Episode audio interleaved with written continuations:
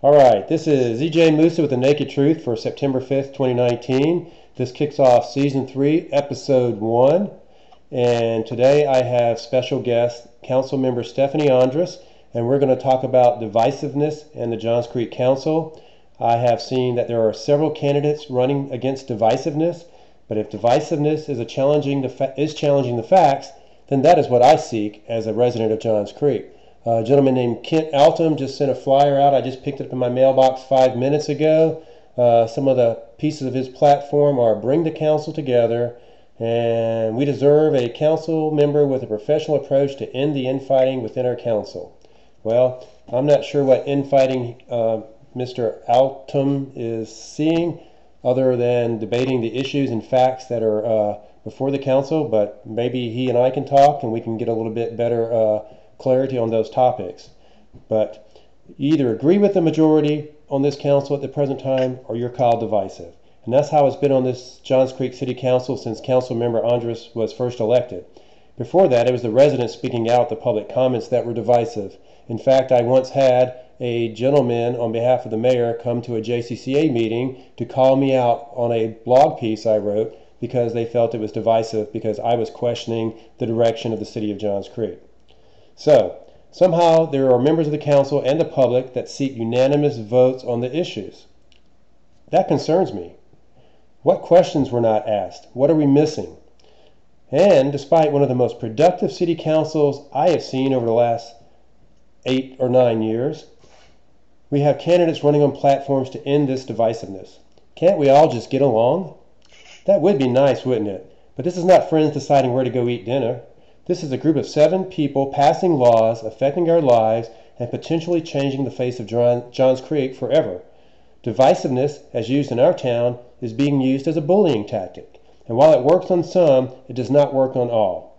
Let's talk with Councilmember Stephanie Endres as we examine whether what we have is divisiveness or is it really a public debate on the facts and justifications for what this City Council is doing and what it is planning to do.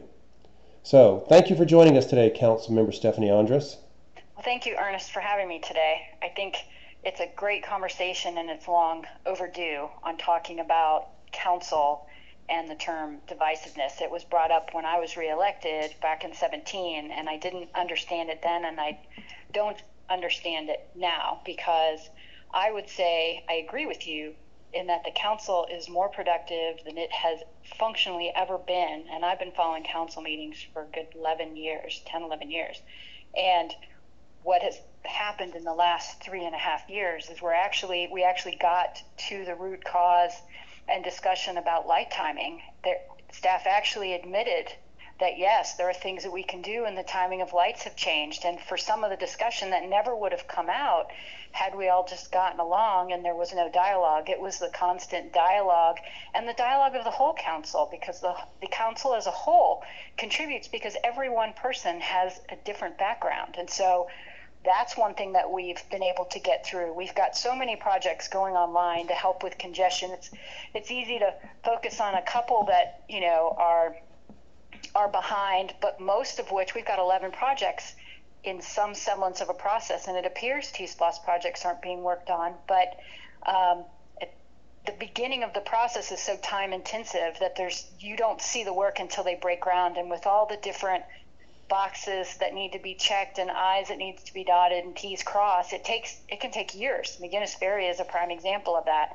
And so some of that dialogue, like McGinnis Ferry, helped enhance the process. It wasn't pretty when the residents were very frustrated and being excluded from the process and losing their property. But at the end of the day, we ended up with a much, what appears to be a much better project and process that is not as invasive and actually more functional. And so it isn't clear to me what divisiveness they're talking about. I see it as functional. I'm I'm not interested in the drama side from a conversation perspective because that takes away from the conversation about the facts of any topic. And so, uh, from a council perspective, I wish that the drama of a decision, it's not an emotional decision. I want it to be a fact based decision, and I want to know that I'm participating in making the best decision possible because it's not my opinion, it's what I can prove and what the residents can understand. And we should bring the residents along so that they're clear what's going on real time and what's happening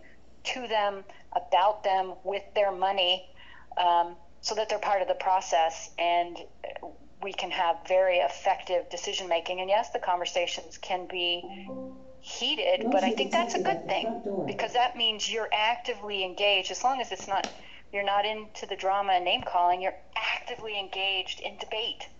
And that's what the pro- process is supposed to be about, in my opinion. Well, that's what, um, as, a, as a layperson who watches many city council meetings and witnesses uh, the dialogue that goes back and forth, it seems that what happens is when someone begins to challenge the understandings or the assumptions for why something has to be done, then we seem to run in a bit of a friction and people seem to get a bit testy. And if all seven council members were up there ready to have a fact-based discussion rather over rather than a emotional discussion where we've got to do something. We see something similar going on right now where Walmart and Walgreens and CVS are not CVS, I, I forgive my forgive me for that, uh, but Kroger are asking residents or, or people with carry permits not to carry weapons in their locations. And that's a knee jerk reaction, which doesn't make anybody any safer.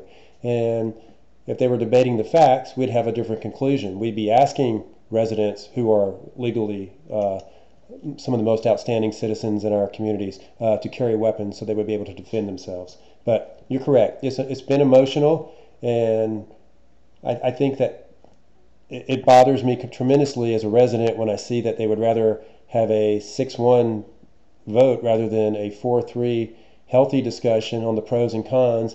And th- to get that fourth vote over there, we made sure all the I's were dotted and all the T's were crossed. Right, right. And, you know, it, it, I would say a, a lot of the decisions that the council's making now are stronger. And more sustainable going into the future. The comprehensive land use plan, in and of itself, if, if the council had allowed the process to play out and end when the original process was completed, like you had said in, in some of your statements, it would have dramatically changed what Johns Creek would look like if the comprehensive land use committee weren't allowed to have gone back and done the job they had been asking to do. And so, was that divisive? Um, I don't think so. I think even though those folks were frustrated and they were venting either to staff or to council members or in public, I think that's the way that you you get people to listen if they're not willing to listen to you at face value. And not that they have to listen, but your voice, if your voice is allowed to be heard, then it's a discussion and it's not that you're just talking to a wall. It's kind of like public comment. To me, I think public comment should be more engaging. You should be able to talk to people. For one, the courage it takes for someone to stand up at a podium stare at seven people who may or may not be looking at them, who may or may not have an engaging face, is intimidating. And then to know that you're being videotaped and televised, um, and to share your feelings, your thoughts, and then stare at seven people who can't talk back. I mean that that process in and of itself is not set up for engaging the public. Yeah, you can come give your comment, but I'm I am under no obligation to engage with you.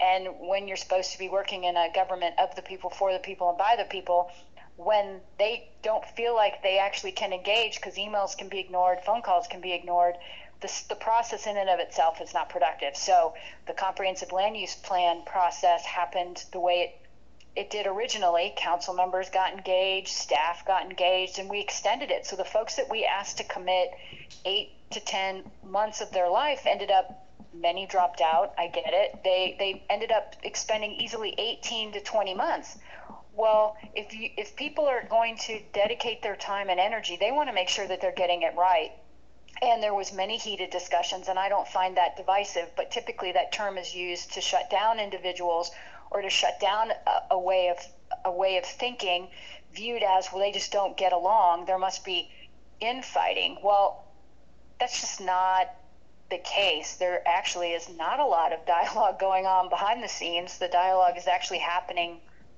right there as it should be transparently. And so um, if one is divisive, they all are. And at the end of the day, I did not find the comprehensive land use process in and of itself to be a divisive exchange of ideas. It was a group who wanted to be heard. And some wanted to continue, some didn't. Um, but at the end of the day, I think the right the right document was presented because what would have been presented would have dramatically changed Johns Creek. And um, to me, that's good. That's not divisive. That's the way you get to the right answer. And government is supposed to take time. You're supposed to debate. You shouldn't be able to affect change overnight because you're legally establishing laws that affect people.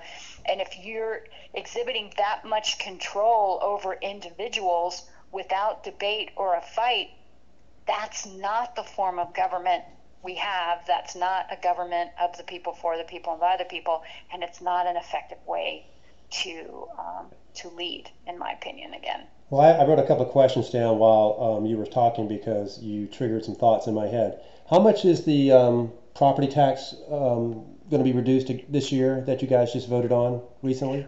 We did. Now, um, and that was was actually really exciting because I had been working to really um, get the council to engage from a budget perspective the millage rate and to look at how much the city was bringing in. And um, this year finally was able to um, successfully achieve, and it was a 7 0 vote, a reduction in the millage rate in total for the city government of $2.3 million. And that's huge um, from the government's perspective. And um, excited. I'm pretty excited about that because it is a material number to the city government, which means now we can really look at the budget expenses because so, ultimately that's what we need to really look at governance and controls and figure out what it really costs to run the city at steady state and then what our incremental costs are because right now you know, cash comes in and cash goes out. And every year, easily, the city does not spend three to four million on average of money that comes in, and therefore it just rolls into reserve. Well, in a balanced budget scenario, it, you shouldn't have anything left over. So, really driving that discussion on effective budgeting is a good move. So, I'm excited for one to have the tax cut for residents but for two to have the opportunity to really now talk about the expense and the budget process um, to really look at what it costs to run the city day to day, managing what's prioritized and how much money is really left over. And how long ago do you feel you started laying the groundwork with discussions for the city council to achieve what it did with this 7 0 vote? Would you say it was the first year you were elected? Yes. The, well, the first year that I was elected, there was a conversation to reduce the millage rate headed up by, at the time, Councilman Bob Gray and, um, and Council Member Lenny Zaprowski and I. And um, it was a solid argument requesting a $2 million reduction from a cost perspective, presented um, some facts related to that. Um, and ultimately, it was a four to three vote to reduce it a million dollars, and that would have been for fiscal year 17 in the summer of, or no, that would have been for the millage rate for 16. And what's interesting in Johns Creek is when we um, look at the millage rate, the millage rate vote for the year is happened somewhere July, August, but that's effective for fiscal year of that year. So in 16, the fiscal years, how they work at the city of Johns Creek is it's October 1st to September 30. So if you think about the vote happening July and August, it's for the prior October 1st to the almost end of the fiscal period, September 30. So you're 10 to 11 months in when you're making that vote for last year's millage rate. So in 16, we reduced the following year a million but what's critical is then how is it budgeted for the next year? Because really, that dollar amount, then there there's a desire to increase that for cost of living or something like that, and then build it into the budget to spend that money for the following year. So 16 would have been my first year being involved in it, but it would have been 17 and then fiscal year 18 and 19 where I was actually able to provide some information and start guiding a dialogue um, about the millage rate and about the budget, and it was for fiscal year 19's look back that I was able to um, really present a case in a manner, I believe, that helped facilitate because it was already showing in the financials, particularly through this last year when, when the city manager would go through his report, I'd talk about the financials, which is critical. Where are we landing and where are we projecting? And it was clear that we were projecting to have, at a minimum, $4 million um, extra left over. Um, and at that point, if you're doing the look back and with all the property tax issues we've had, even though Johns Creek is a small portion in the complete tax, um, it doesn't mean that incrementally we're not in, in, impacting the process depending on who the individual is. And so it was clear that it was time to roll that back because there was no justification to keep it. And that I think is, is a great move for and, the residents. And wouldn't you, I mean, in my observations during those meetings were the previous years where you were trying to help accomplish a uh, property tax rollback, that there was, there was argument between the council members.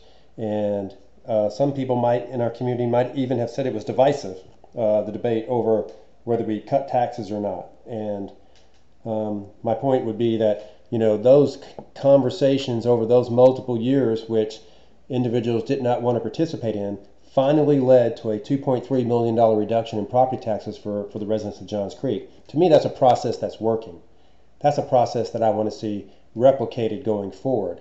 That we have those conversations and that sort of debate, and then we, we come to a conclusion where it's for the benefit of the residents. So that leads me to my next question for you. Are you on the city council to be friends with the other city council members? No, no. I'm I ran for office to effectively represent the residents of Johns Creek. In my opinion, um, having watched, I've been like I said, I've been engaged in the meetings for a long time, and I struggled with the lack of engagement and dialogue and information and decision making um, on an array of topics. And I finally just decided, my husband and I talked about it, and you know it made sense to give it a try. And so I'm not up there to be friends with people. It's like a job. I didn't go to work. I work full time, and so in my job, I didn't go to work where I work to be friends. I went there because I had a skill set. I was made an offer and it was an environment I wanted to work in. And so the city council is the same way. I wanted to effectively represent the residents of Johns Creek. And, you know, if you become friendly with people, like in your work environment, that's always a bonus.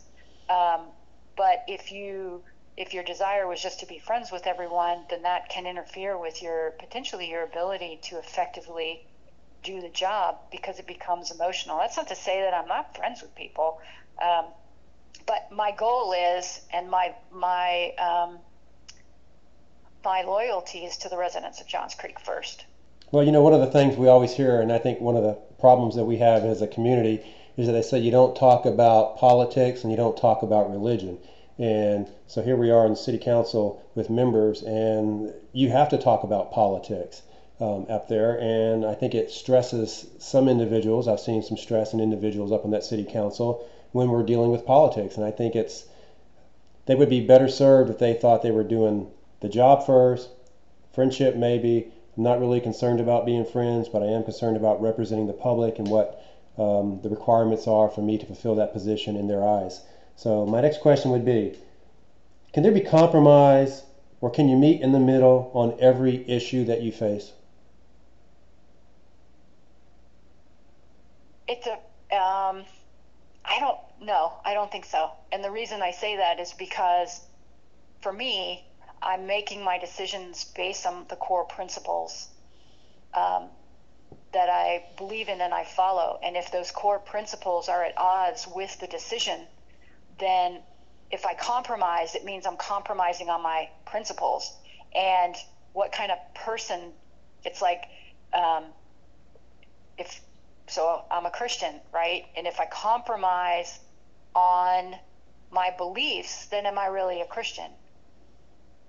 So in politics, you know, my core set is so you so you ask me, could I compromise on a millage rate reduction? Yeah, sure, maybe, depending on the dollar amount and how that would work.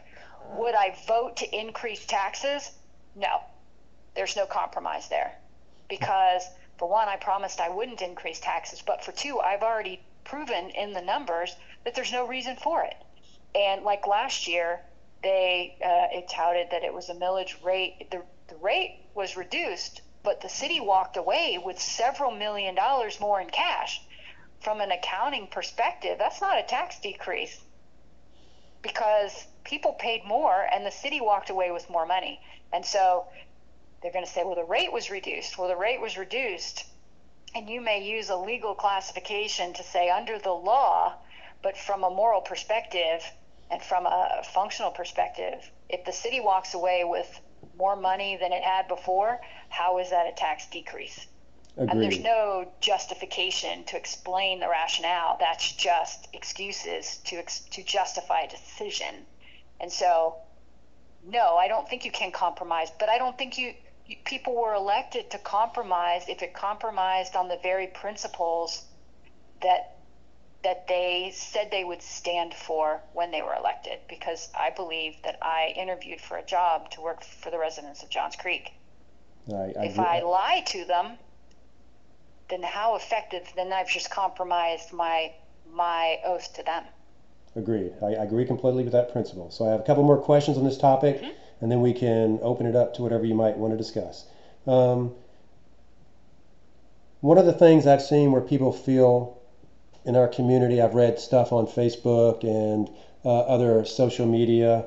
Um, we seem to have pet projects that have been brought before the city council, including such items and gateway markers and other other items. And from a resident's perspective, my perspective, the justifications aren't being laid out with complete um, with with with a, with a, with a compelling case on why it's needed, and especially for the dollar amount. And so, are people that are not getting their pet projects through, or are they feeling that when they meet resistance and they can't really justify it, that these people are standing in the way and that that's a form of divisiveness that they dislike. I mean, wouldn't it be better for these individuals to bring a compelling case on gateway markers, for instance? You know, this gateway marker, we're going to spend X, Y, Z, and it's going to bring in a return of X, Y, Z plus 8%, for instance. Um, it just seems to me that that seems to have been a lot of the uh, um, divisiveness that I've seen in city council debates after these people have made presentations and then the city council takes it up, that there's a lot of high level emotion between members of council. Um, any, any thoughts or feedback on that? Um, you don't have to. That's, you can leave it with me. I, I think, I think, well, so the gateway markers, I guess what I would see, I think I think in over the last three years, what is changing is that decisions are being made more on the facts presented. Council's able to engage, and they're molding and shaping um, even the information being received from staff. So before I was on council, the one thing that I noted was that when you know you establish your budget, and then six months in, eight months in, they do a budget amendment to cover all the topics that weren't included in the budget, and they would just automatically approve additional money to the budget. So when you go through your budget process, you that that budget becomes an ordinance. All the documentation is in there. Your budget amendment, in essence, is something you're pushing back. And never did prior. I can't say never. That's not fair. In most instances, nobody ever pushed back and said, "Why are you asking for mon- for more money spent? Find it." Well, now because I'm I've watched that and I believe that because I've seen the budgets there's we're always conservative I always push back and say can you find it? So that if they come forward asking for a budget amendment like the police department came forward for a budget amendment maybe four months ago because number one they had um, turnover and because of the climate out there um, police are quitting because um, of, of, what's happening. And then we had some folks that were out on leave, and there wasn't enough capacity. And in that, and in the increased need, they wanted more bodies. There's no, that was a strong justification. It was approved. I get it. Um, but for the most part, they've always been able to find the money. So now, when police chief, as an example, came forward with the body cameras, he was ready for that discussion and said, "This money is going to come from. This is going to replace this expense." It may cost this much in year one extra, like $30,000, but going forward, it's going to be less. And so it's great to be able to have that discussion because we've actually shifted what was standard into a different direction and it holds us all accountable to a different degree on what we approved what we're looking at how it's going to be spent you know you're looking at the who what where when why and how and you're explaining that coming in so um, i think you were talking about the um, we were talking about the cvb and the gateway markers gateway markers so what's that conversation was difficult going through the first time because the CVB did what they needed to do. They provided to council um, their list when they should have. And then the issue dragged on because there was mixed dialogue. It could have been pet projects, could have been, there was a lot of emotion built into that discussion. Um, but ultimately, the council made a decision. But there was emotional conversation, which I understand uh, from the CVB's perspective, their views, um, but it was a motion that then drew the topic back to council. Um, and just from a functional and fact based perspective, a lot of work had been done to come to consensus. And it's that emotion then, then that overturned the initial discussion. And so I want to get away from that. I mean, if you make a decision, no matter what side you fall in, you move forward, and it's going to come back again next year. Um, and I think we are starting to get to that point because it also rose. It it highlighted some interactive um, issues that existed between the CVB and the council that I think have now been ironed out. Um, stronger governance in the process. And, um, you know, I think the council, the hard part for the gateway marker was that the money from CVB could be used on initiatives that are already in the priority hopper. And so hopefully we can get common ground, but the CVB was brought into that late, right? We weren't governed, and then you had a motion that took over the discussion. So hopefully next time, because um, it'll come back again, um, the president of the CVB had come forward and had given their, uh, I think, quarterly update. We kind of talked about when she said we would be getting that list in October. And I would like to believe that that process is going to be much better going forward. It's not about emotion, it's about making the right decisions for the people of Johns Creek. Very good. So here's my final question on this topic um, staff recommendations there's a sense when a staff makes a recommendation to the city council that there are some members on city council who expect uh, that recommendation is to be accepted as as presented or close to it. And I appreciate others that question the recommendations and dig in because I don't know what inputs the staff were given on any specific topic. And I'll go back to the original conversation we you were brought up was the traffic lights. You know, the staff had made recommendations. We had perfect traffic lights, the best in in, in you know the world. Um, you know the Johns Creek Herald. You know uh, Hatcher Hurd said if there's a better traffic light system around, he wants to see it because it doesn't exist. And then you know others such as myself continue to challenge that no, it's not as advertised, and we challenged it. And now we've got a staff that has accepted that there was something wrong and has made quantum improvements out on 141. I can't tell you how much improved the traffic is today versus just 12 months ago. But had we not challenged the staff on that, had, had we not gotten enough council members to challenge the staff on that, we never we wouldn't be here today with the improved traffic for everyone. So, is there a tendency that some members of city council want to just always accept staff's recommendations? And should we?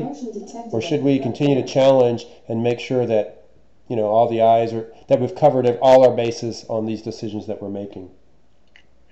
I can't really fully um, answer the question from the other council members' perspectives because I don't. I only can recite what they've said. I can't. I can't be in their head and know exactly what they did or didn't research.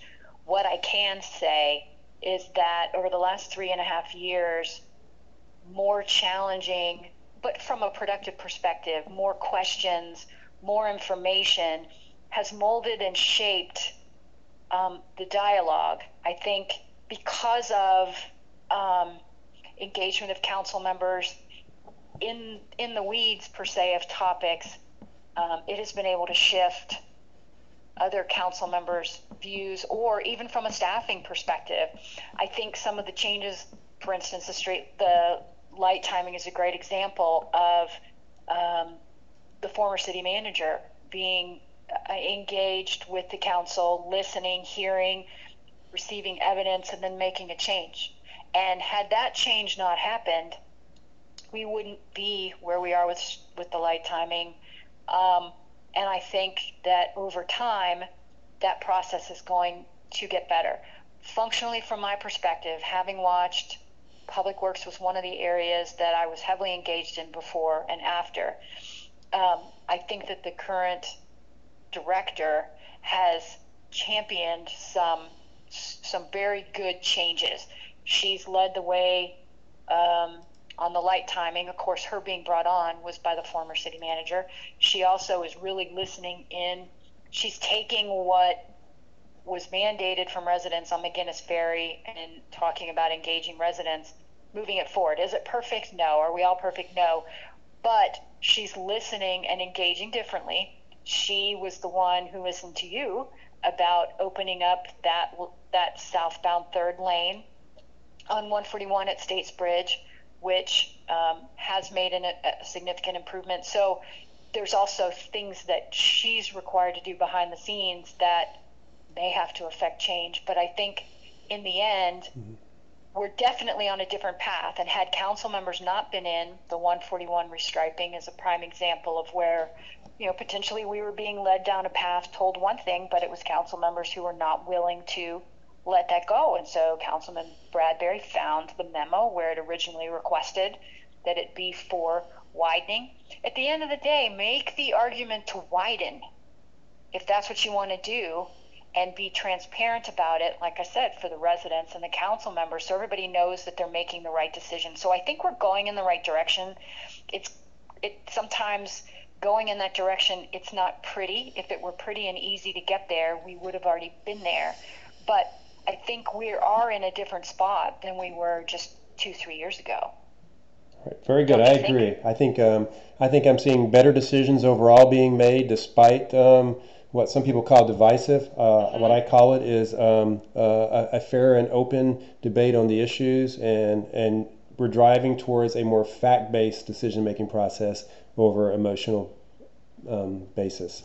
So I think yep. that's very positive. So, well, that's all the time we have today with Councilmember Stephanie Endres.